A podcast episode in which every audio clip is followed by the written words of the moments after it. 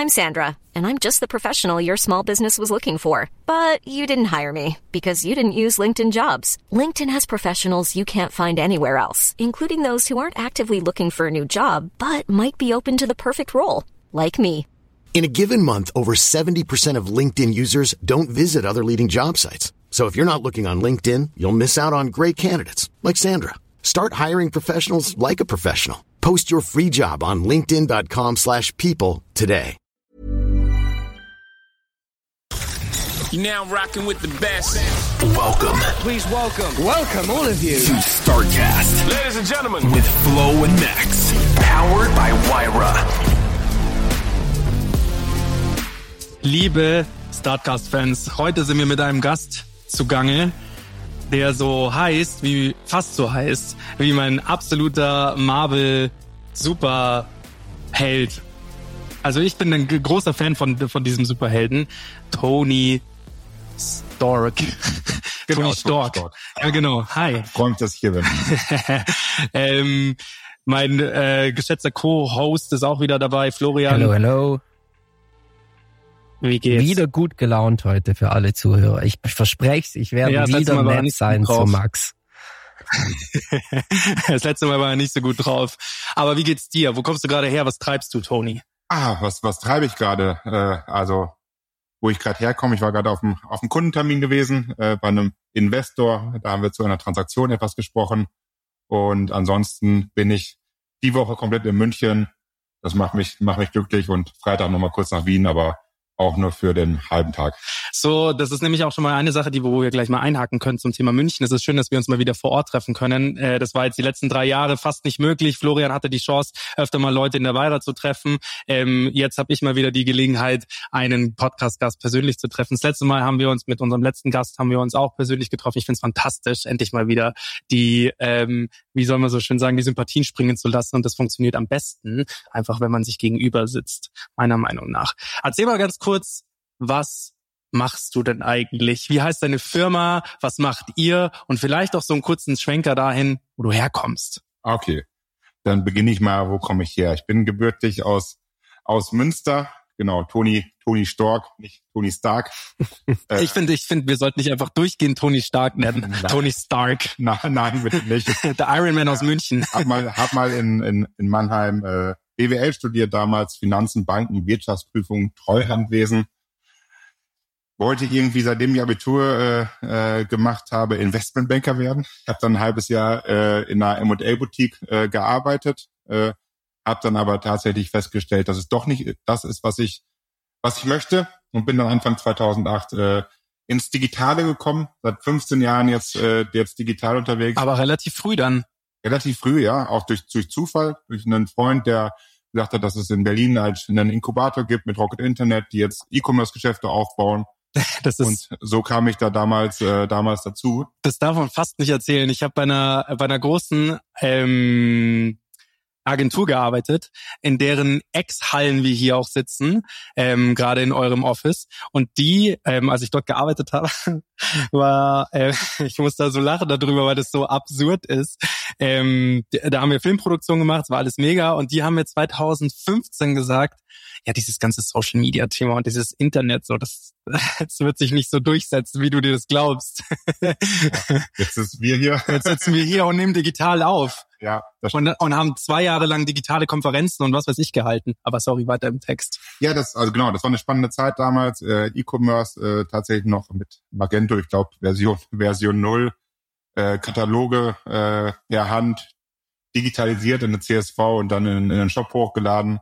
Äh, durfte dann äh, bei FP Commerce auch anfangen mit Nischenshops, Lampen und Möbeln, das heutige Home 24 und war dann natürlich sofort angefixt vom Digitalen, habe mich reingearbeitet, auch selber reingearbeitet in Suchmaschinenoptimierung damals, in, in Suchmaschinenwerbung und so bin ich dann irgendwann äh, Ende 2010 in München gestrandet mit der Idee, ich mache jetzt Service und habe dann Anfang 2011 äh, mit mit Omax begonnen, das äh, Unternehmen, äh, in dem ich heute auch noch arbeite.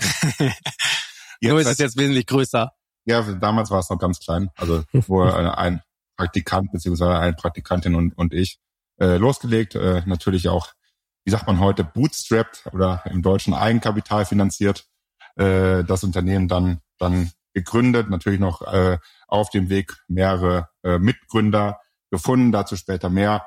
Und äh, ja, äh, seitdem mache ich äh, mache ich Omax, äh, habe eine Passion für digital, habe angefangen äh, zur Historie mit tatsächlich Suchmaschinenoptimierung, äh, Suchmaschinenwerbung, äh, Performance Marketing und äh, hat das große Glück, dass dann noch äh, die Christiane Jauch 2014, Anja Kronhauser 2015, Stefan Sambo 2016 hinzukamen, die das Unternehmen mir weiterentwickelt haben, äh, äh, mit den ganzen Kolleginnen und Kollegen auf dem Weg, äh, haben im, entlang der Wertschöpfung im Digitalen weitere Services hinzugefügt, neben Google natürlich auch Social, äh, natürlich jetzt auch äh, Entwicklung, Data, CRM, Design, Content, all diese Themen hinzugefügt und haben dann tatsächlich auch 2014, was, was gut ankam, durch Anfragen von, von Finanzinvestoren äh, ein Produkt namens digitale Due Diligence äh, entwickelt, Unternehmensprüfung äh, äh, im Bereich der digitalen Fähigkeiten und äh, des Aufbaus von Unternehmen.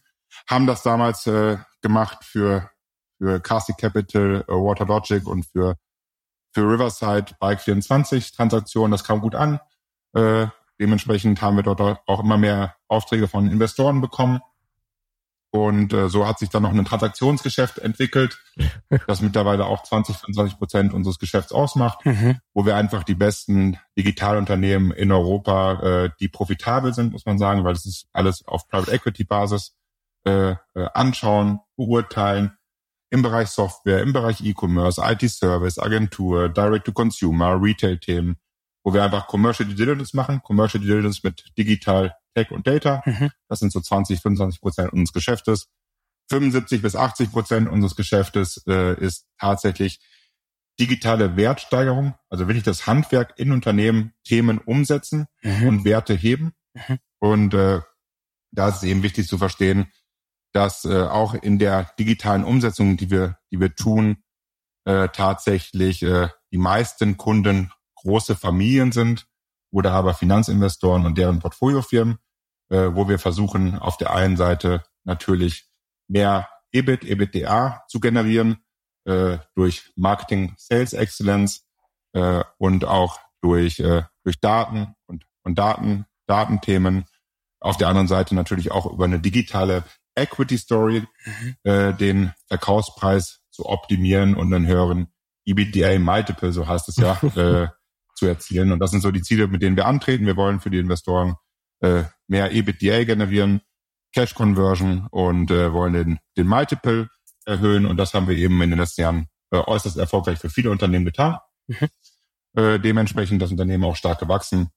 Mittlerweile an, an vier Standorten in Hamburg, in Berlin, in, im schönen München, die Zentrale, das Headquarter hier am Englischen Garten, äh, Nähe Odeonsplatz und in London ansässig mit knapp über 300 Strategieberatern und Umsetzern. Das ist auch so ein bisschen unser äh, USP. Wir kombinieren auf der einen Seite Strategieberater aus den besten Strategieberatungen. Mhm. Die haben wir in-house auf der Payroll.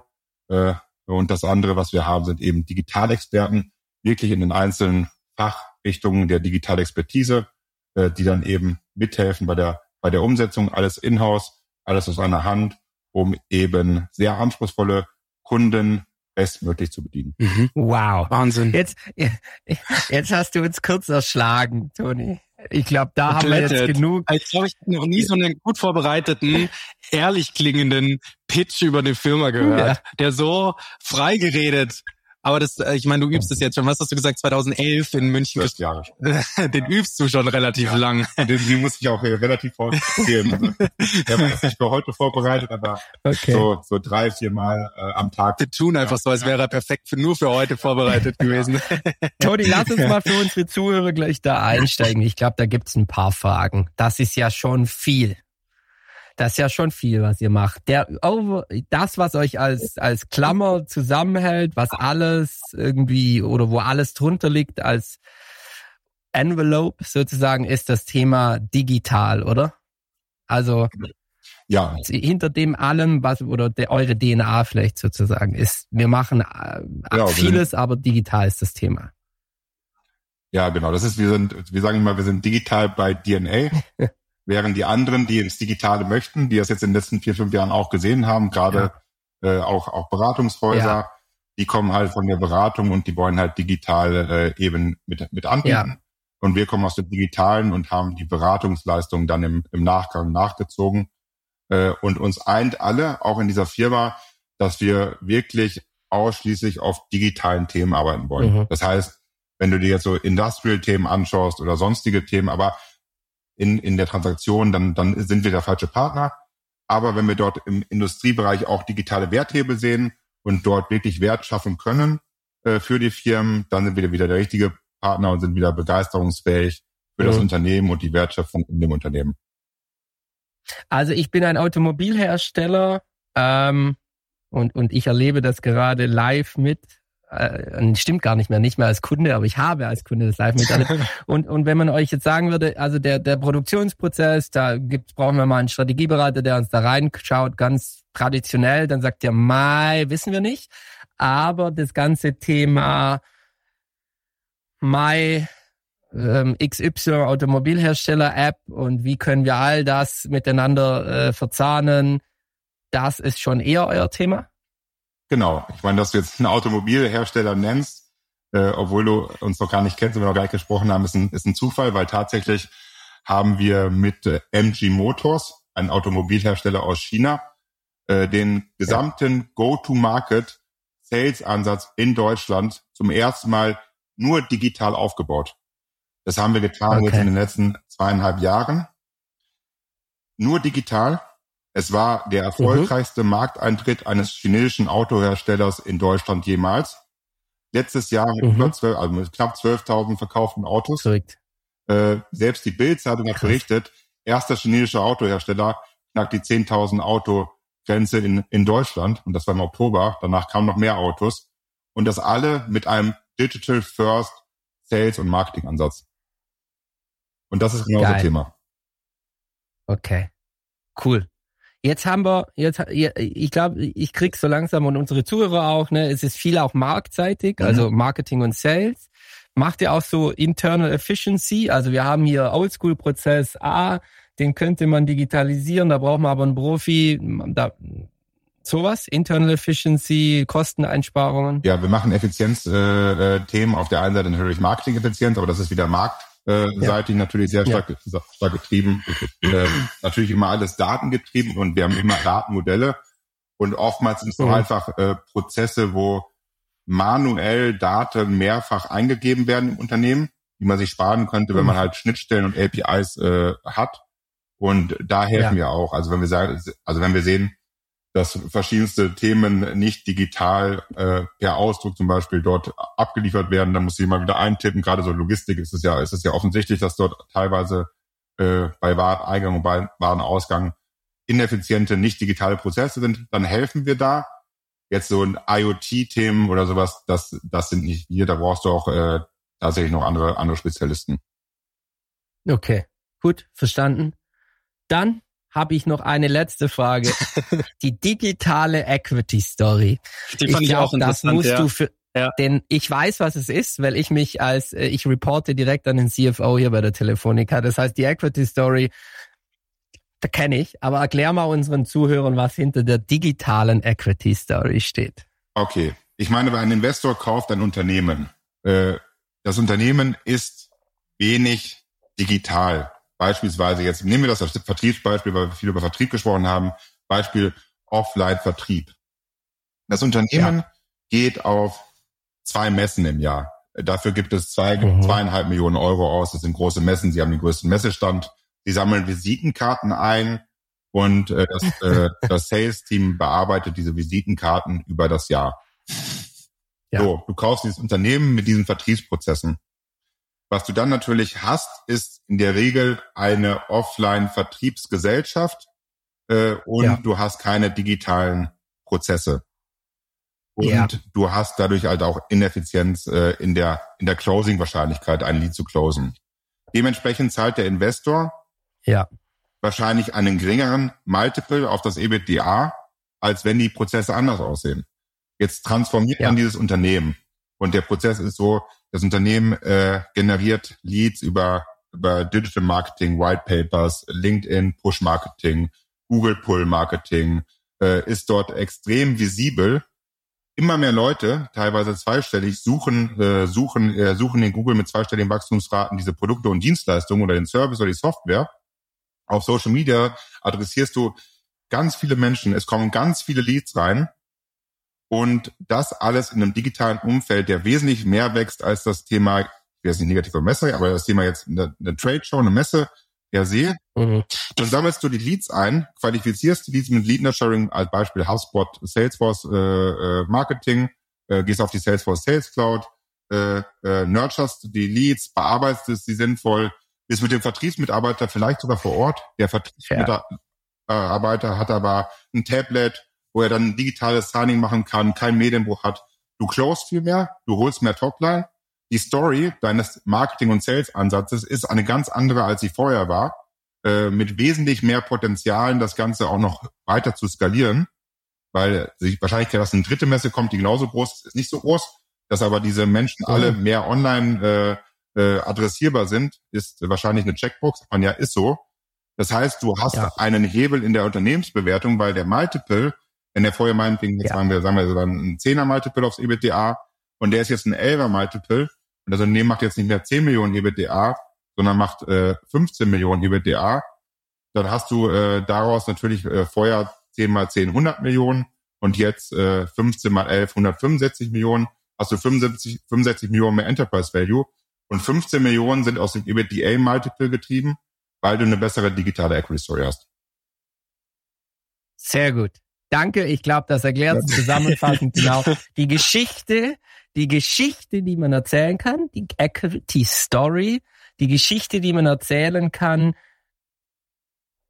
die ist besser. Sie ist nicht nur von der Geschichte her besser, tatsächlich sind die Prozesse digitaler, resilienter, wie ich immer sage. Ähm, mein CFO sagt härter, sie sind härter von, äh, gegen die Aus Einflüsse von außen und deshalb ist die Unternehmensbewertung und somit der Wert des Unternehmens höher. Punkt. Und ein Multiple, liebe Zuhörer, die meisten wissen es, aber wir machen ja hier auch immer, versuchen es immer Learnings. so einfacher, ist eben EBITDA ist äh, die Earnings before Interest, Taxes und Depreciation, also Taxes, äh, Steuern, ähm, Zinsen für die Kredite und Abschreibungen. Und das ist eine so, so Gewinnzahl, die sozusagen. Und ein Multiple ist dann eben wie viel, mit wie viel multiplizieren wir diese Zahl, um auf eine Unternehmenswert zu kommen, weil der Wert eines Unternehmens zu bestimmen ist gar nicht mal so einfach. Ja. Und man behilft sich dieser sehr einfachen mathematischen Hilfsmittel, um einfach zu sagen, wir multiplizieren das. Und je höher das Multiple ist, umso mehr traut einem der Markt zu, dass man das, dass man eine gute Firma ist, um es sehr einfach zu formulieren. So, Jetzt haben wir es äh, ja. nochmal auf, äh, auf, aus, ausdefiniert, glaube ich. So zum Thema ähm, Marktwert, das ist auch etwas, was mich sehr interessiert. Wie habt ihr es geschafft, ähm, wir können ja auch gleich mal ein bisschen so Name-Dropping betreiben, dass ihr, dass du mal so ein bisschen erzählst, okay, wen habt ihr denn alles schon betreut? Ähm, quasi welche, welche Kunden habt ihr, also beziehungsweise welche Firmen habt ihr vermittelt? Das ist ja auf der einen Seite schon auch interessant, weil du das im Vorgespräch mal erzählt hattest. Aber auf der anderen Seite, wie habt ihr euren Marktwert gefunden? Also wie seid ihr sozusagen da angekommen? Weil 300 Leute auf der Payroll zu haben, das heißt ein ganz schönes Volumen im Jahr zu haben. Das heißt auf der anderen Seite auch wieder sehr, sehr, sehr viel Trust von irgendwem oder halt von ganz vielen. Wie seid ihr da hingekommen? Also ich glaube, was wichtig ist, wenn du äh, Digitalprojekte machst, dann benötigst du dafür für mittlerweile eine Reputation, weil das Thema ist, diese Themen der digitalen Wertschöpfung und Wertsteigerung, die sind im C-Level angekommen, seit jetzt mittlerweile schon ja. fünf, sechs Jahren. Das heißt, Top-Entscheider entscheiden darüber, mit wem sie dort gehen. Das tun sie nur, wenn ihnen jemand gesagt hat, dass die Partei, die dort im Rennen ist, das auch abliefern kann. Mhm und im besten Fall die Partei auch schon in industrienahen äh, Umfeldern, also mhm. was ich mache, es gezeigt hat, dass sie, dass sie Wert schaffen kann. Und das muss man sich erarbeiten. Das ist einfach, einfach harte Arbeit und immer wieder abliefern, immer wieder erfolgreiche ja. äh, Cases bauen, äh, also Erfolgsgeschichten oder wie man heute nicht mehr sagt, War Stories mhm. äh, schaffen, äh, um einfach diese Kredibilität im Markt zu bekommen. Mhm. Äh, und genau dadurch, äh, dadurch, dass man diese äh, Reputation hat, die nur durch harte Arbeit äh, äh, erreicht werden kann, hat man eben die Möglichkeit, dann auch weitere Projekte zu machen. Bei uns ist es wichtiger, also wie schauen wir auf, auf das Unternehmen? Bei uns ist die oberste Priorität und so ticken wir seit zwölf Jahren die Kundenzufriedenheit. Es ist nicht die Marge, es ist die Kundenzufriedenheit. Wenn wir die extra Meile für den Kunden gehen müssen und dadurch Marge verlieren, würden wir das immer tun. Weil wir, wichtig, es ist wichtig für uns, dass der Kunde zufrieden ist und dass wir für den Kunden Wert, Wert steigern. Da würde ich ganz kurz mal eine Sache gerne dazu sagen. Das ist großes Lob von mir, das ist nämlich eine Startup-Mentalität. Ja, ja, haben wir Ich finde, das, ja. das ist nämlich sowas, das haben, ähm, ich würde mich jetzt nicht als Startup bezeichnen, aber das ist einfach so humble, dass man auf der einen Seite sagt, wir sind zwar schon so groß, aber diese Extrameile zu gehen, das machen nicht mehr viele. Also wir arbeiten auch mit großen Unternehmen zusammen und die Extrameile, was quasi andere Kunden immer an mich herantragen und sagen, ach komm, geh doch mal die Extrameile für uns. Und wir machen das auch immer gerne, aber das machen keine großen Unternehmen mehr. Aber wir wissen das, also ich weiß aus meiner Erfahrung, dass wenn du dort wirklich äh, auch über das Budget hinaus gehst und das auch nicht nachverhandelst, dass das irgendwann wieder zurückkommt. Mhm. Also das, die Leute erinnern sich dran, hör mal zu, der hatte damals eine Situation, da lief's äh, so und so und das Team hat sich reingehangen und das wurde ein extremer Erfolgsfall. Mhm. Und übrigens das Reinhängen haben sie mir noch nicht mal in Rechnung gestellt. Dann wird er einen empfehlen, dadurch entstehen neue Aufträge mhm. und äh, so entsteht Wachstum. Und wie unfairerweise Max, nee, hau rein. da sind wir uns wieder ins Wort gefallen.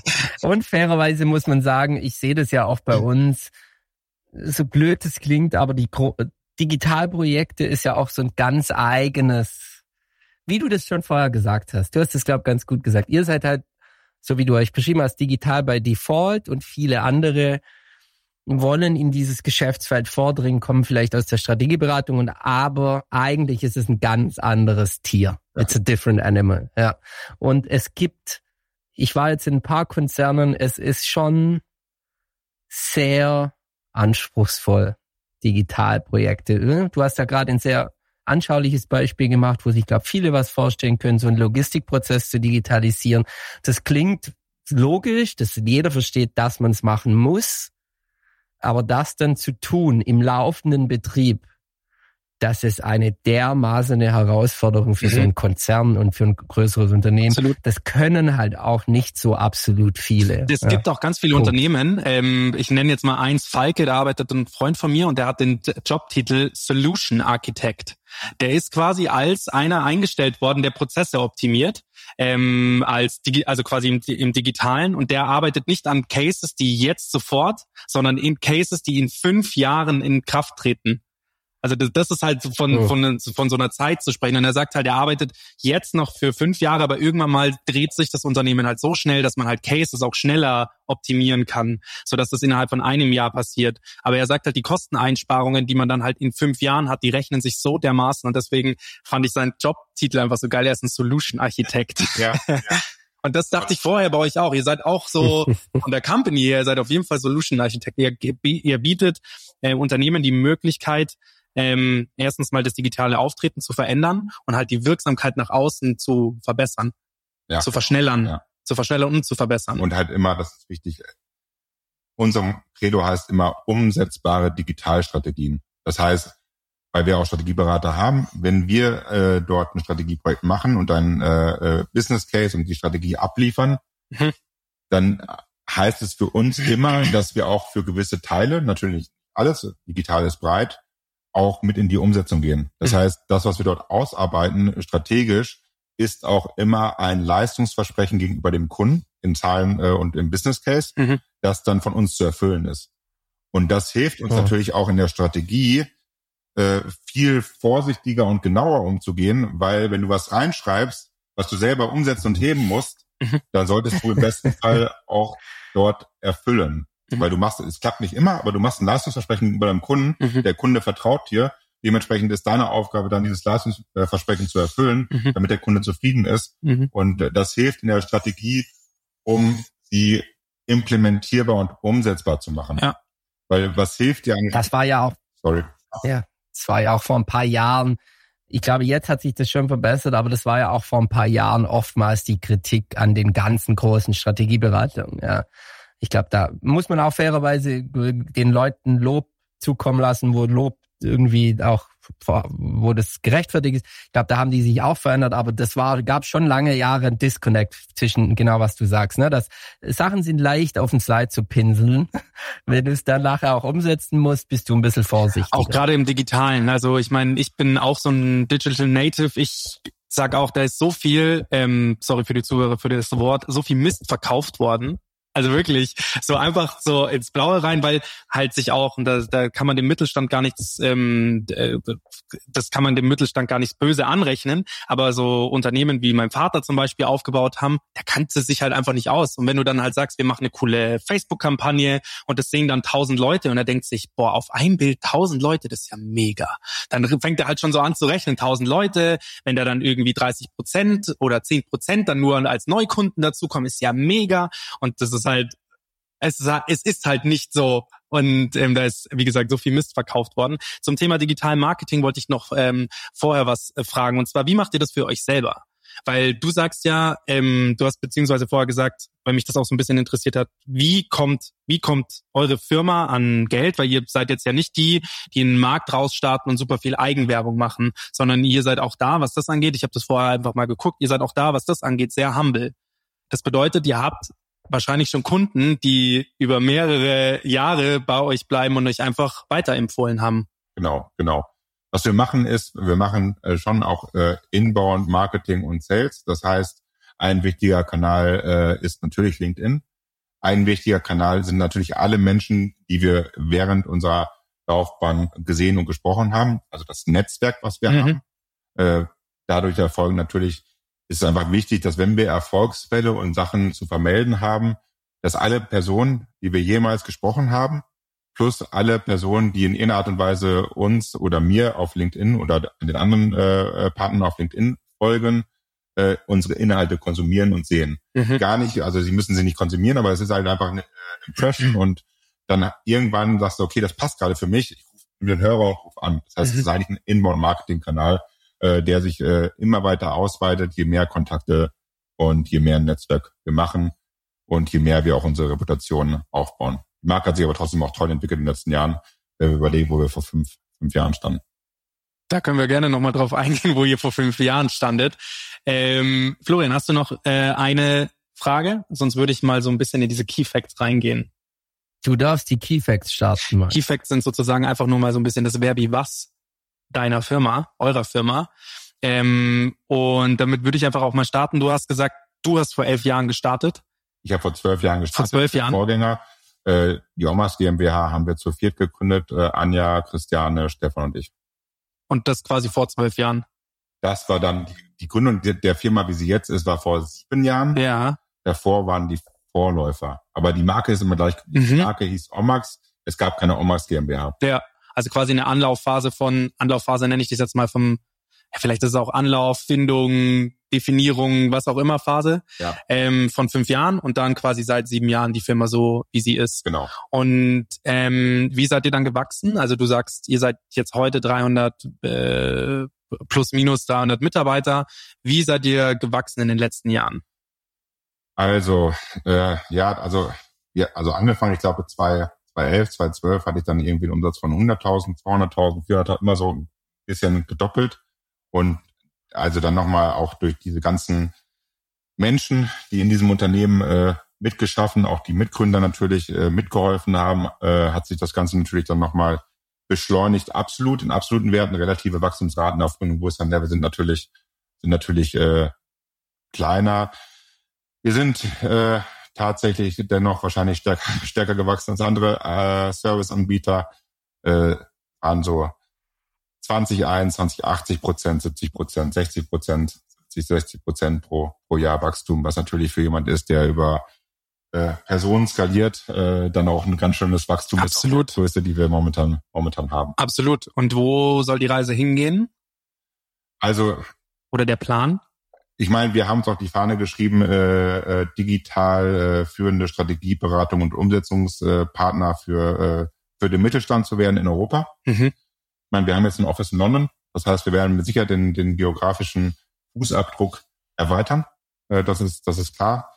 Und äh, wir werden mit Sicherheit auch weitere Services und äh, Excellence Center in digitale Expertise hinzufügen, mhm. entlang der Wertschöpfungskette unserer, unserer Kunden um einfach äh, in dem Kundenstamm, den wir haben und auch den Mittelstandsunternehmen, die wir so lieben, mhm. äh, noch mehr Wert, Wert zu schaffen und das eben europaweit.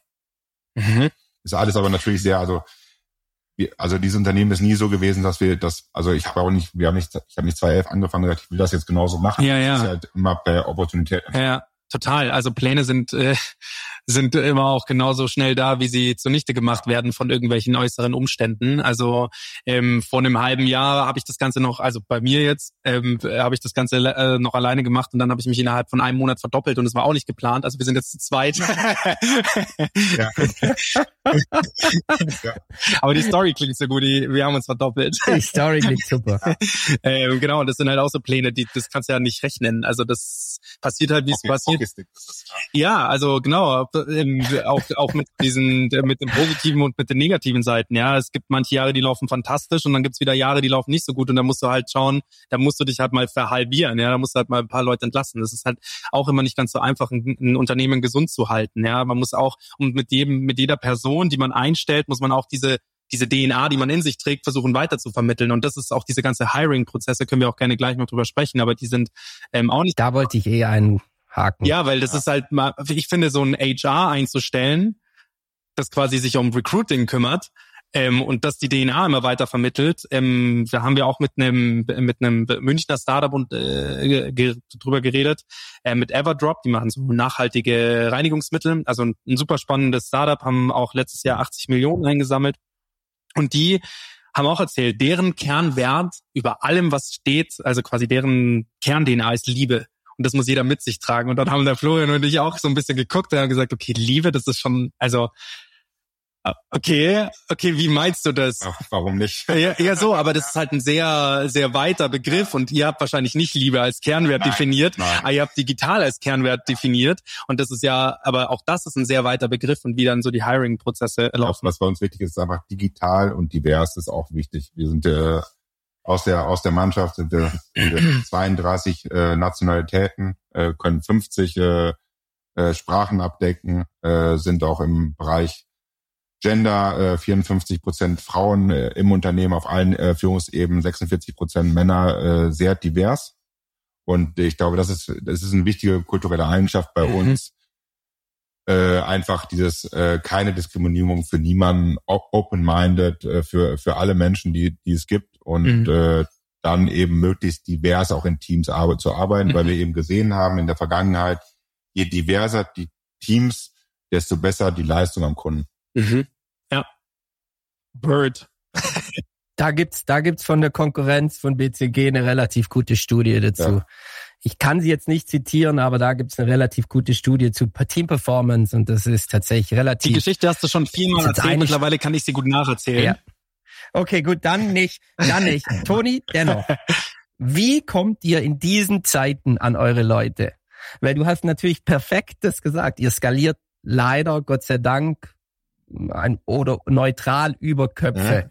Und wir alle wissen, glaube ich, alle, die irgendwie Leute einstellen müssen, dass es gerade in Deutschland vor allem, ich kann nicht für die Welt sprechen, aber in Deutschland ist das Hölle. Also es gibt eigentlich nichts auf dem Markt. Ja, ich meine, wir haben gewisse Alleinstellungsmerkmale. Also erstmal, wir haben ein herausragendes Team äh, im Bereich People and Culture und auch der, der das Team leitet, ist auf Partnerebene. Das heißt, wir haben das ganz oben Ja. angesiedelt.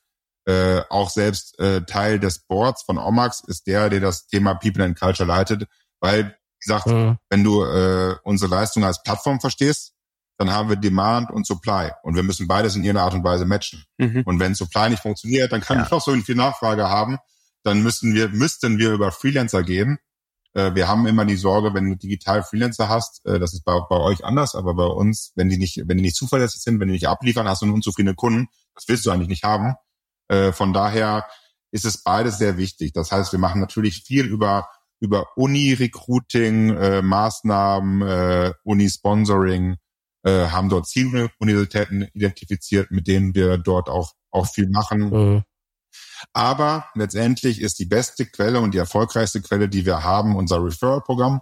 Das heißt, wir entlohnen äh, Kolleginnen und Kollegen, wenn sie äh, Menschen in die Firma bringen und diese Menschen die Probezeit äh, bestehen. Und das ist tatsächlich der beste, beste, beste Recruiting-Kanal. Und äh, du bezahlst eigentlich den Leuten, die du am, denen du am nächsten bist, mit denen du zusammenarbeitest, bezahlst du einen Bonus dafür, dass die Leute bringen, die perfekt in dein Unternehmen passen. Weil die Menschen, die hier arbeiten, die kennen die Kultur, die kennen den Spirit, Mhm. wissen Ja. genau, wer passt und die würden niemals jemanden empfehlen, äh, die, wo sie, wo sie kein gutes Gefühl haben.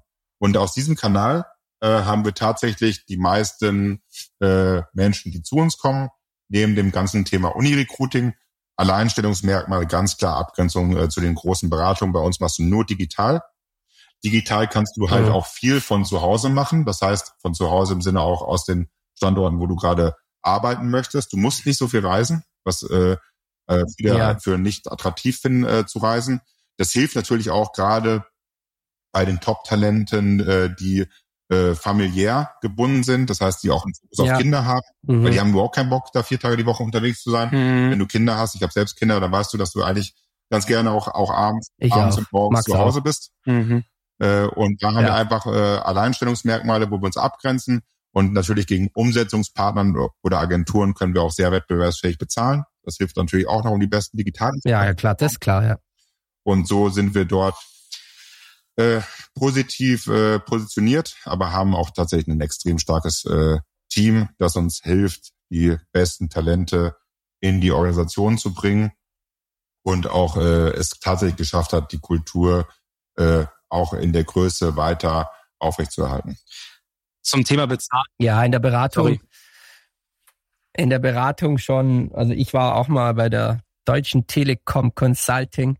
Ähm, das war meine kurze Beratungskarriere. Das sind die Pinken, Ähm, und oder? die Damen aus der Erfahrung. Das sind Bitte? die Pinken, oder? Du sagst, ich find's so geil, dass du sie immer pink Wir haben letzte, wir haben letzte Tim Woche, Höttges, wir haben letzte Woche einen Tim Höttges rastet aus. Wir haben letzte Woche einen Podcast gehabt mit äh, dem Markenchef von äh, O2 und da haben wir über die anderen äh, größeren Telekommunikationshersteller, äh, Anbieter, nicht Hersteller, Anbieter gesprochen. Und dann habe ich halt den magentafarbenen Pink genannt. Ja, O2 sind ja die blauen. Das sind die, das sind die blauen, ja. ja, genau. Vodafone sind die roten, oder? Die roten. Ja. Pink, rot und blau. Ja, bloß rasten die bei der Telekom aus, wenn du sie pink nennst. Egal, ich wollte sagen, ähm, die Kultur in der Beratung ist schon äh, Bezahlung, Kultur und die Leute haben einfach keinen Bock mehr zu reisen. Ja. Ich weiß nicht, was da in den letzten zehn Jahren, das war ja auch in der Beratung schon vor, weit vor Corona so, dass die jungen Leute dass die Attraktivität der Geschäftsreisen nicht mehr irgendwie so ein Ding war. Beratung war mal cool wegen Reisen und ist dann uncool geworden wegen Reisen. Ja, aber weil das dieses- ist echt Weil interessant. das halt so ein Zeitinvest ist. Man hat während Corona, und das ist jetzt, also ich meine, du sagst es, das war schon vor Corona so, aber während Corona hat man mal so richtig durchatmen können und, und auch, und wenn es jetzt sehr spirituell klingt, man hat mal wieder sich selber erden können und zu sich selber finden können. Vielleicht hat man sogar angefangen, den Garten anzupflanzen draußen und dir gehen doch die Tomaten ein, wenn du fünf Tage die Woche reisen bist. Nein, mal Spaß beiseite. So dieses, ähm, dieses, diese eigenen vier Wände und das, das, ich habe das an mir gemerkt. Ich ähm, viel, wir machen ja viel Produktion, wir sind auch viel unterwegs und das macht auch Spaß. Aber es nervt auch. Und ich bin so froh, ich habe es vorher auch eingangs gesagt, ich bin so froh, einfach ab und zu mal zu Hause zu sein und das auch länger. Ja, aber auch so intensive menschliche Beziehungen zu Ja, pflegen. das mu- absolut. dafür musst du halt äh, teilweise auch vor Ort sein, Ja. damit du einfach auch dort die Kontakte und die Beziehungen pflegst. Und äh, es gibt ja eine Studie über eine lange, langlaufende Studie, äh, was macht äh, Menschen glücklich und es ist tatsächlich auch die Anzahl der Beziehungen mit anderen Menschen. Ah ja. Und äh, dementsprechend äh, ist es eben, glaube ich, wichtig, auch mal an einem Standort sesshaft zu werden Mhm. und einfach auch enge Freundschaften äh, beziehungsweise dann auch wirklich Lieben ein, einzugehen und möglicherweise auch Familien aufzubauen oder Ja. sonstige Familienplanung zu haben oder äh, dementsprechend, äh, ja, es ist glaube ich einfach auch, viele sehen einfach, dass sie keine Chance haben, außerhalb ihrer Bubble da Mhm. Leute kennenzulernen äh, und den Horizont zu erweitern und dementsprechend ist das Reisen halt durch die Zeitintensivität äh, uncool geworden. Ja, ist so. Jetzt habe ich noch zwei Ja. Fragen. Ähm, genau, nee, eigentlich eher so eine Frage, weil du die Standorte hast du mir schon beantwortet, also das wo, wo ihr quasi seid, sondern ich habe nur noch eine, die so ein bisschen prekäre. Die Frage kannst du, ähm, aber ich stelle sie, si- ich stell sie simpel und danach hätten wir zu Florians Blog und dann können wir noch mal so ein bisschen über dein, was hast du davor gemacht, ähm, was hast du auch damit angesprochen vor fünf Jahren, so diese ganzen, diese ganzen Punkte, abhäng, ab, Punkte abhängen. Eine Frage, die sich unsere Zuhörer natürlich auch immer wieder ähm, fragen und auch immer wieder ähm, die Frage stellen ist, wie viel Umsatz generiert ein, um, äh, ein Unternehmen im Jahr? Wir stellen die Frage immer so ein bisschen um. Wir sagen so, was sind eure Ziele? Mhm. Weil das immer so ein bisschen fairer ist, nicht nach der aktuellen Zahl zu sprechen. Vor allem irgendwie, wir haben jetzt März. Wir brauchen nicht darüber sprechen, was ihr bisher Umsatz generiert habt, sondern eher, was sind so die Ziele? Vielleicht nicht nur jetzt, sondern auch in den nächsten fünf Jahren, wohin ihr wachsen wollt. Weil dann kann man auch so ein bisschen messen. Wo wollt ihr auch personell hinwachsen? Mhm. Ja, genau. Also das ist, glaube ich, wichtig. Also Umsatzzahlen kommunizieren wir jetzt, kommunizieren wir nicht. Das ist ja. unsere Guideline. Ja. Dennoch ist es natürlich äh, erstrebenswert für uns, ein äh, äh, Beratungs- und Umsetzungshaus äh, äh, ja auf die Beine stellen zu können. Mhm. Toi, toi, toi in den nächsten Jahren, was dann auch äh, 100 äh, Millionen Euro Beratungsumsätze abliefert. Und das ist ein äh, Ziel, was wir, was wir verfolgen. Mhm. Faire Antwort. Florian, dein Blog. Absolut. Wenn du dir die, wenn du dir die, die Entwicklung eurer Firma anschaust, und du hast selber gesagt, du hast es jetzt nie so geplant. Gab es mal einen Moment, wo ihr gesagt habt, okay, wir müssen eigentlich unser Portfolio umschmeißen? Im Startup-Jargon wäre das ein Pivot. Oder war es eigentlich von Tag eins klar, wir machen diese Art von Beratung und das habt ihr durchgezogen und es hat sich bestimmt dann verbessert und entwickelt, aber gab es keine große Neuausrichtung? Das ist eine Frage, die wir sehr gerne an der Stelle stellen. Wir, wir sind sehr dynamisch. Tatsächlich versuchen wir uns jedes Jahr neu aus. Ich meine, ich habe angefangen mit äh, Suchmaschinenwerbung und Optimierung in 2011. Ja, okay. Und ich ja. meine, also das Schönste am Digitalen ist ja, was uns allen Spaß macht. Wenn du digital äh, Themen bearbeitest, musst du dein Leben lang lernen und dich dein Leben lang verändern. Du kannst nie stillstehen. Und das ja. ist ja das, was ich glaube auch du und wir alle, was wir alle so lieben am Digitalen, dass du immer weiter dich entwickeln musst, sonst bist du irgendwann nicht mehr up to date. Jetzt auch wieder mit ChatGPT. Es kommen immer wieder neue Themen auf. Es ist immer wieder was Neues, wo du dich reinarbeiten kannst, wo du Themen gut machen kannst, äh, wo du äh, State of the Art bist. Ich meine, 2012, 2013 gab es natürlich große Google-Updates, Panda, Pinguin, das wissen wahrscheinlich die etwas Älteren noch, die digital unterwegs sind, wo sich die ganze Algorithmus des, äh, der Suchmaschinen geändert hat. Äh, vor, vorher hat man Sachen anders gemacht als, als nach diesen Updates. Äh, äh, dementsprechend äh, musste ich komplett das Thema Suchmaschinenoptimierung neu denken und neu erfinden. Mhm ich war 2013 im Sommer äh, äh, de facto dann auch irgendwann mal, äh, war mein ganzes, ich hatte nicht viel Erspartes, aber das, was ich hatte, war alles weg. Und äh, hatte irgendwie vier, fünf äh, äh, Kolleginnen und Kollegen, mit denen ich zusammenarbeiten durfte damals und war auch dann nicht mehr in der Lage, die Sozialversicherung zu zahlen. Sodass ich wirklich nach zwei Jahren äh, durcharbeiten, äh, wirklich auch an dem Wochenende keine Kleidung gekauft, achtmal umgezogen in, äh, in zweieinhalb, äh, zweieinhalb Jahren, um einfach immer die günstigste Miete zu bekommen, um eben die Lebenshaltungskosten zu so gering wie möglich zu halten, war ich trotzdem nahezu broke äh, und musste tatsächlich im ja. Sommer 2013 dann nochmal meinen Vater fragen, weil ich hatte Sozialversicherungsschulden, ich konnte sie nicht mehr bezahlen, äh, ob er mir nochmal 10.000 Euro leihen kann. Das war damals ganz schön bitter, wenn man zweieinhalb Jahre äh, durcharbeitet und es irgendwie auch nicht, mhm. äh, doch nicht und mhm. nochmal seinen Vater fragen muss. Er hat's getan. Äh, das war natürlich äh, äh, sehr hilfreich und äh, das war mit Sicherheit ein Moment, äh, der besonders schwer war in, in meiner unternehmerischen Laufbahn. Äh, und darauf ja. aufbauend äh, habe ich dann Mitte, Ende 2013 einen großen Kunden für mich damals mit 13.000 Euro Budget pro Monat gewinnen können äh, der, mhm. einer der wichtigsten Pitches in meinem Leben. Da muss man einfach mal auch, auch mal auch mal gewinnen. Und äh, das war natürlich nicht, ja. also das von damals, also 13.000 Euro im Monat von einem Kunden zu bekommen, äh, das war natürlich dann schon äh, ein wichtiger, wichtiger Meilenstein gewesen. Und äh, das hatte mir dann sehr geholfen, äh, auch die, äh, die Themen weiter vorantreiben zu können. Aber wie gesagt, 2013 ja. war so ein Moment gewesen, wo er hätte auch alles in die Brüche gehen können äh, wo es dann auch wirklich äh, äh, am Abgrund stand. Und dann hatte ich halt das große Glück, dass halt auch äh, 2014, 2015, 2016 äh, Christiane, Anja, Stefan kamen und mir auch mitgeholfen haben, dieses Unternehmen weiterzuentwickeln. Hm. So, meine lieben Zuhörer, ich glaube, das ist jetzt wieder ein Punkt, für wo, wo, wo wir ganz kurz genauer hinhören müssen. Denn das ist mir ja immer so wichtig, der Max weiß es schon. Ich nenne das immer Startup-Porn äh, da draußen gibt's zu viel Startup-Porn. So alles geil und das ist das Geiste zu gründen und es ist, du musst nur hasseln und dann wird alles. Und, und, und deshalb danke, Toni, dass du diese Geschichte geteilt hast, weil es ist halt auch oft einfach echt scheiße.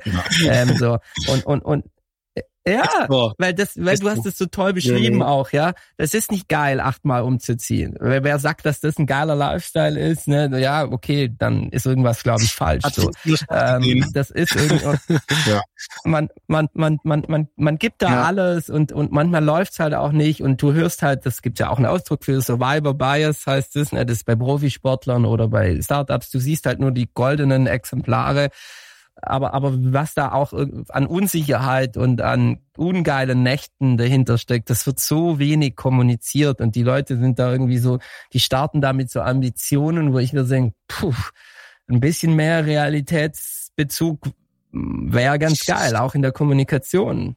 Im Sinne von nicht, hey, mach das nicht, sondern im Sinne von, du musst dir klar sein, das wird nicht nur schön, das wird auch an der manchen Stelle hart und manchmal muss man den Pitch auch gewinnen. Ja. Mhm. So, das auch ja, geil. Das war geil, das war wirklich ein guter Satz. Ich glaube, was man da auch einfach im Großen und Ganzen sagen kann, es wird immer nur das Ziel beschrieben von sehr vielen Leuten, aber weil wie viel auf dem Weg verloren geht, wird immer nicht beschrieben.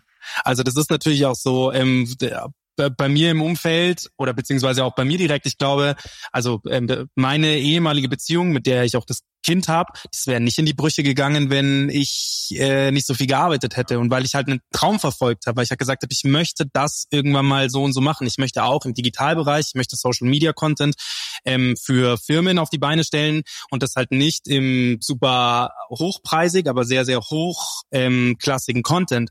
Und da gab es auch Zeiten, wo dann einfach ich habe viel mit Gastronomie gearbeitet.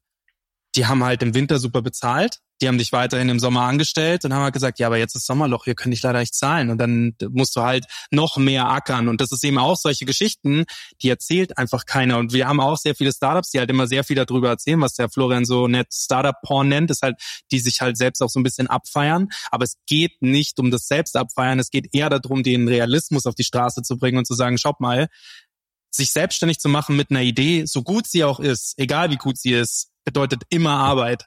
Mal mehr, mal weniger, mal fällt man leichter, mal fällt man schwerer, aber es ist immer Arbeit. Also die Treppe geht sich nicht von alleine.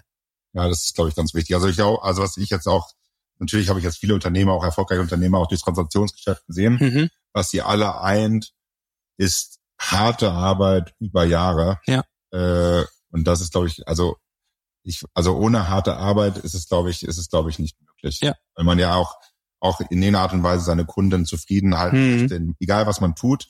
Und, äh, und natürlich, du hast zwei Themen, du hast harte Arbeit und, und natürlich massiven finanziellen Druck, äh, vor allem in den ersten, ersten Jahren.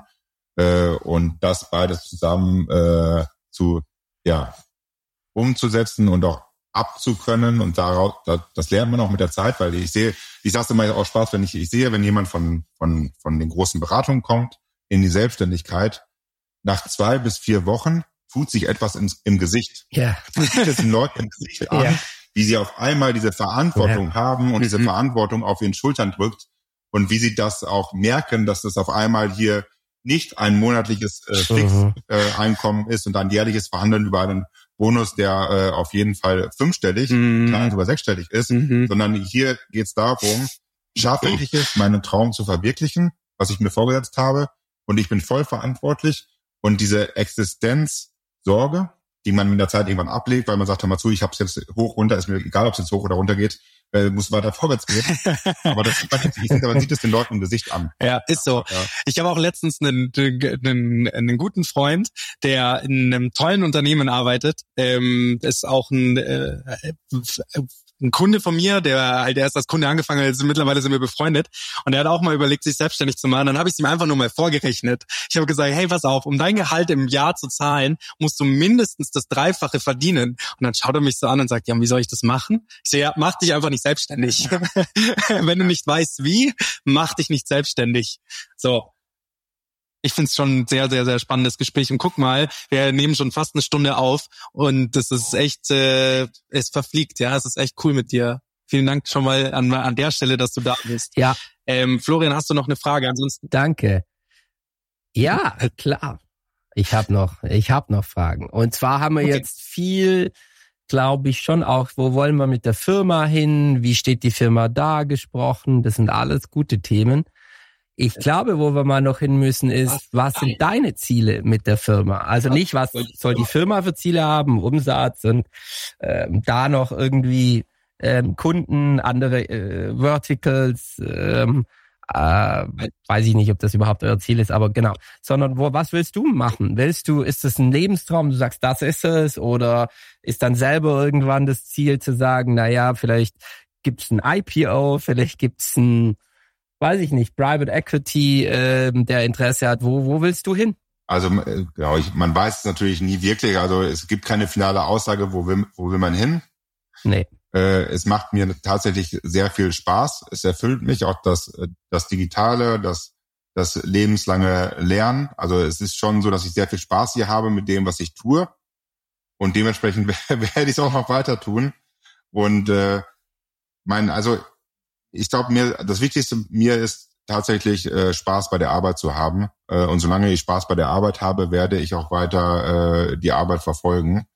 Äh, und wenn ich keinen Spaß hätte, würde ich eine andere Arbeit machen. Äh, das ist, glaube ich, also mein Ziel ist einfach, dass das, was ich tue, mich erfüllt und das, was ich momentan tue, erfüllt mich. Nicht so sehr monetär getrieben, sondern einfach eher so, muss, es muss mir Spaß machen. Und zum Thema Spaß machen kann man auch noch mal eine Sache dazu sagen. Spaß macht es vor allem auch dann, wenn alles stimmt. Also das bedeutet, man kann, weil du ja auch sagtest, du ähm, hast selbst Kinder oder Kind, wenn das familiäre auf der einen Seite stimmt und man wieder ein Leben hat, weil ja auch dieses Startup-Porn ist auch zum Thema, dass man sagt, meine Firma ist mein Leben, ja, wie lange hält dich das gesund? Also man muss dann schon auch eben sagen, die Studie, die du vorher genannt hast, dass diese sozialen Kontakte und auch dieser Quatsch, dass man die einzigen sozialen Kontakte, die man hat, das sind die Kollegen, die man tagtäglich trifft, ist ja auch nicht das, sondern man muss ja auch mal was anderes aus der Arbeit sehen, man muss da auch mal rauskommen, um gesund zu bleiben. Und ich glaube, das ist halt auch so ein Thema der Erfüllung, die ähm, wir alle drei auch nach ähm, einer gewissen Zeit sagen können, ist Wochenende zu haben, Freitag einfach oder einfach mal den Samstag zu haben und die einzigen Sorgen sind die, boah, wacht mein Kind jetzt um sieben auf oder wacht es um 6.30 Uhr auf? Ja. So das die Sorgen sind, dann finde ich, hat man so eine, eine echt eine schöne Balance reingekriegt und das finde ich ist auch so, gehört auch zu einem großen Teil zu einer Erfüllung dazu. Ja, dafür brauchst du, brauchst du, musst du ein paar Jahre für arbeiten, das, ja. das zu schaffen, ja. das Wochenende frei zu haben. Ja. Aber ich habe es auch frei und äh, äh, es passiert ganz selten, dass ich am Wochenende arbeiten muss. Äh, und das ist natürlich schon ein Achievement, mhm. äh, wenn du von dem, was du tust, leben, leben kannst ja.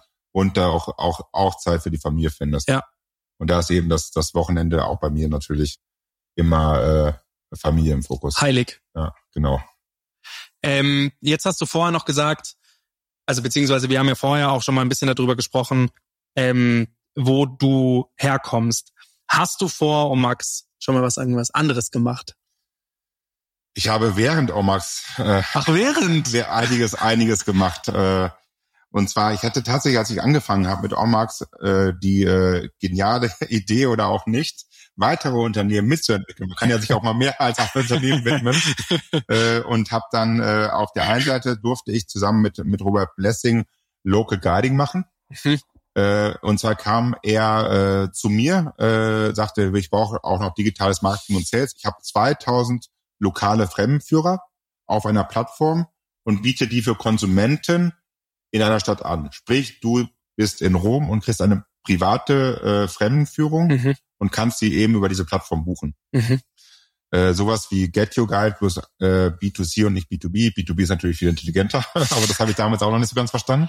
Das war ein Thema, was ich da habe ich dann nachher ein Asset Deal gemacht und habe das verkauft an an an mit mit Robert Blessings dann natürlich äh, an an Rent a Guide und äh, wollten eine Finanzierung haben und da habe ich die Weira kennengelernt. Und zwar war ich 2013. Nein. Da war ich glaube ich 2013 auf einem äh, Pitch Event in Berlin Tegel am Flughafen gewesen. Wow. Ja, und da war, das war für mich extrem wichtig. Ich brauchte, also wir waren halt blank, wir, waren, nee, wir haben nichts.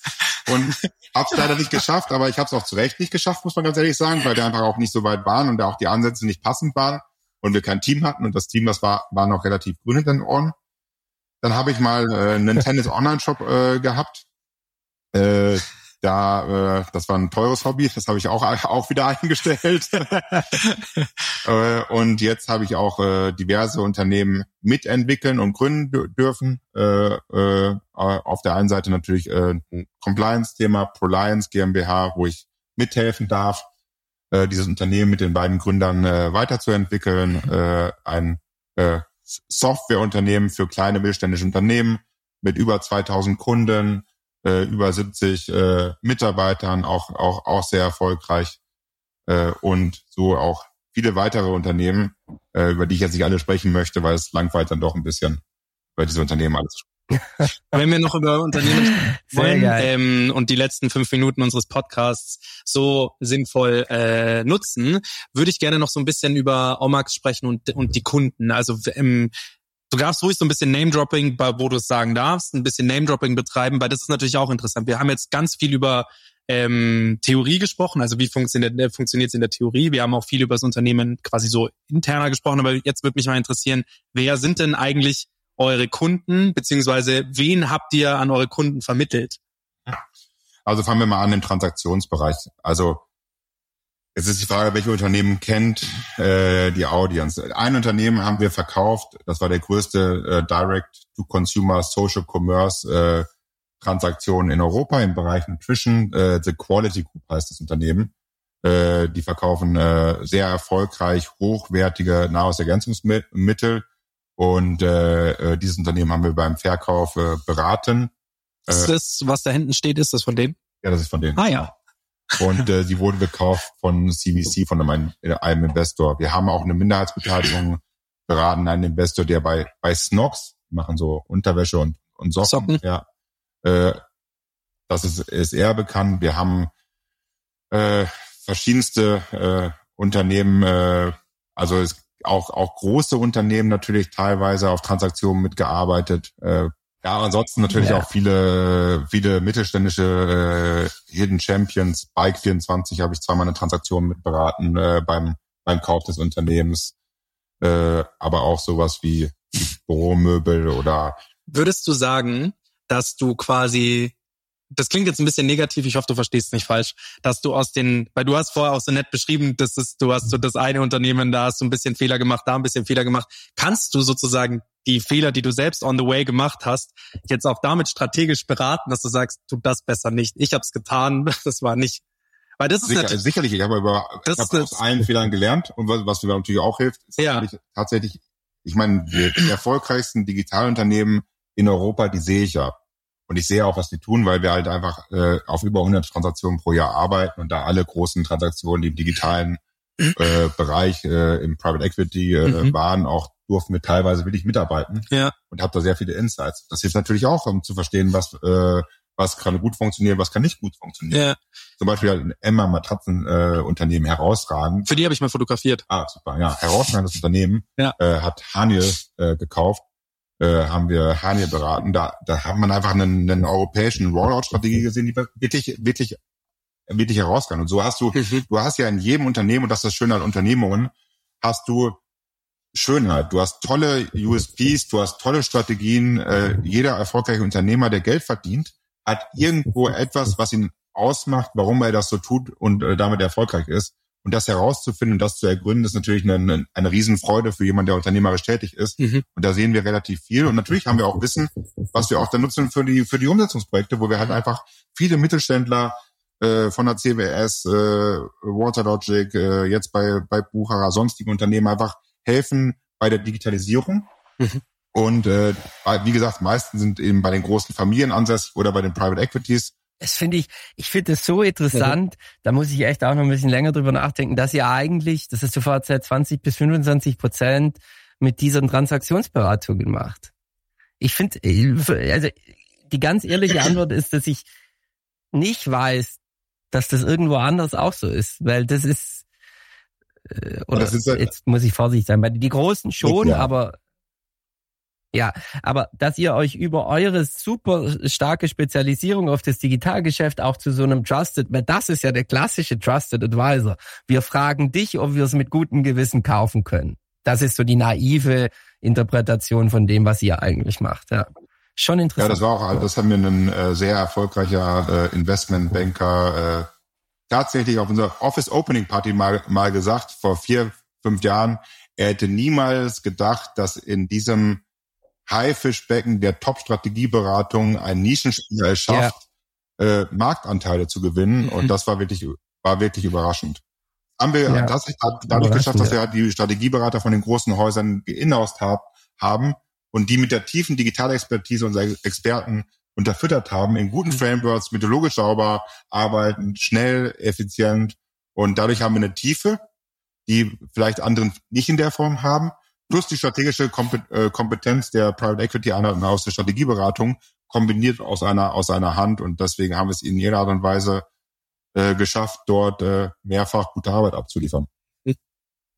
Und die Kontakte habt ihr deshalb, weil halt auch Beratung trotz allem immer noch People-Business ist. Und wie du gesagt hast, wenn ihr die halt holt von den Großen, bringen die ihr Netzwerk mit. Das war natürlich schon auch ein schlauer Move dafür. Plus das Verständnis so tief, wie du es ja auch erzählt hast, seit zwölf Jahren, dieses Verständnis fürs Digitale zu haben, war, ist halt einfach schlau.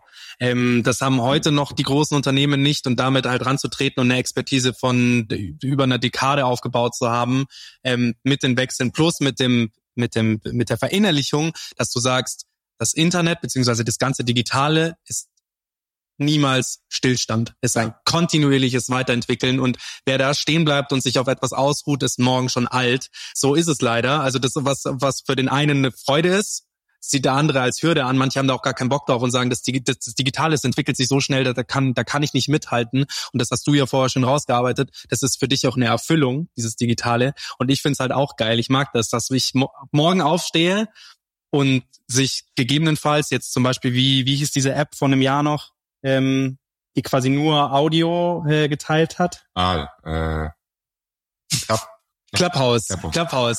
So, dass sowas einfach plötzlich entsteht und dann da ist und dann ein Hype ist für drei, vier, vier Monate, wieder verschwindet, aber da halt dabei zu sein, ja, und einfach zu sagen, krass, vielleicht ist es das ja, vielleicht holt das jetzt wirklich Instagram und Co. ein und dass zum Beispiel sowas wie TikTok noch nicht eingegangen ist, neben dem Instagram, das ja fast dasselbe Modell ist, so. Und das finde ich halt einfach interessant und dass das Digitale, also das ist jetzt mein Kosmos, digital streckt sich natürlich noch viel weiter aus, aber das ist halt ich finde es einfach spannend und dass du auch sagst, dass da eine Erfüllung drin ist. Und ich glaube, diese Passion ist auch maßgeblich dafür, dass ein Unternehmen, ein Player in dem Haifischbecken überleben kann. Dass man halt mit den richtigen Werten und mit den richtigen Antrieben ähm, daran geht und auch mit dem Mindset. Das ist etwas, was ich heute Morgen auch gelesen habe von einem Bekannten, der hat ein Zitat geschrieben, das zwar sehr, auch sehr kitschig, aber ich fand es ganz geil. It's sometimes you win, sometimes you learn. Und ich fand das irgendwie ganz geil, ähm, dass man halt im Leben die Chancen sehen muss. Nicht Startup-Porn-mäßig, dass alles immer geil ist, aber dass man halt sagen muss, okay, jetzt, ich bin hingefallen, aber irgendwie muss es ja weitergehen. So. Well said. Ja. jetzt habe ich dich geblättet, Florian. ja, jetzt hast du mich geblättet.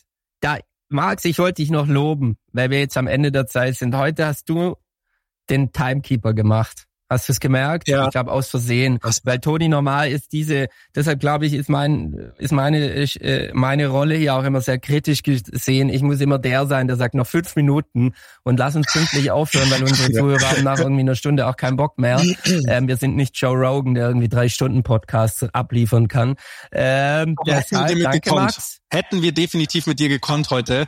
Ähm, vielen Dank, dass du da warst. Schön, dass du dir die Zeit genommen hast. Vielen Dank auch fürs Lob, Florian. Vielen Dank auch, dass du dir die Zeit erneut genommen hast für diesen Podcast.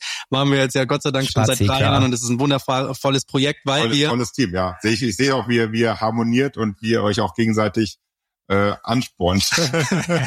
Versucht die Bälle zuzuspielen. Er lobt mich jetzt auch nur, weil ja. unsere Zuhörer die Kritik an ihm geübt haben, dass er mich ähm, ganz gerne mal ein bisschen disst in, im Podcast und ich der Nette bin. Und dann disst er auch noch den Netten. Das lässt ihn richtig schlecht dastehen. Ja, ja. das stimmt. Vielen Dank. Dass Bevor wir aufhören, ach so, ja. Toni, wir müssen irgend, wenn ich darf, müssen wir irgendwann mal noch ähm, interessant, dass du, ich habe vorher gerade mir jetzt Bike24 nochmal angeguckt und ich kenne den Gründer von Fahrrad.de. Das ist ja. bestimmt auch ein ganz interessanter Wettbewerb, wo du dich vielleicht gut auskennst. Aber das, liebe Zuhörer, offline. Ja, ja. Internetstores kenne ich sehr gut. Lass uns doch alle einfach mal zu dritt auf ein Bier treffen. Vielleicht ja. hier in, in den heiligen Omax-Hallen. Dann siehst du das auch mal, Florian, was die hier auf die Beine gestellt haben. Ist ein tolles Office. Wie gesagt, ehemaliges äh, Serviceplan-Office, wo ich auch schon mal ähm, jetzt sage ich nochmal, residieren durfte. Und das ist echt ähm, toll, was ihr daraus gemacht habt. Und Danke. hier nochmal an der Stelle vielen Dank, dass du da warst, dass du dir die Zeit genommen hast. Ja, sehr gerne. Dankeschön, Und ich freue mich auf, auf, auf persönliches Treffen. Ja. Auf ein Bier. Bis dann. Ja. Ciao, ciao. Bis dann. Ciao, ciao. ciao. Servus. Thanks for listening to this episode of Startcast with Flo and Max, powered by Wyra.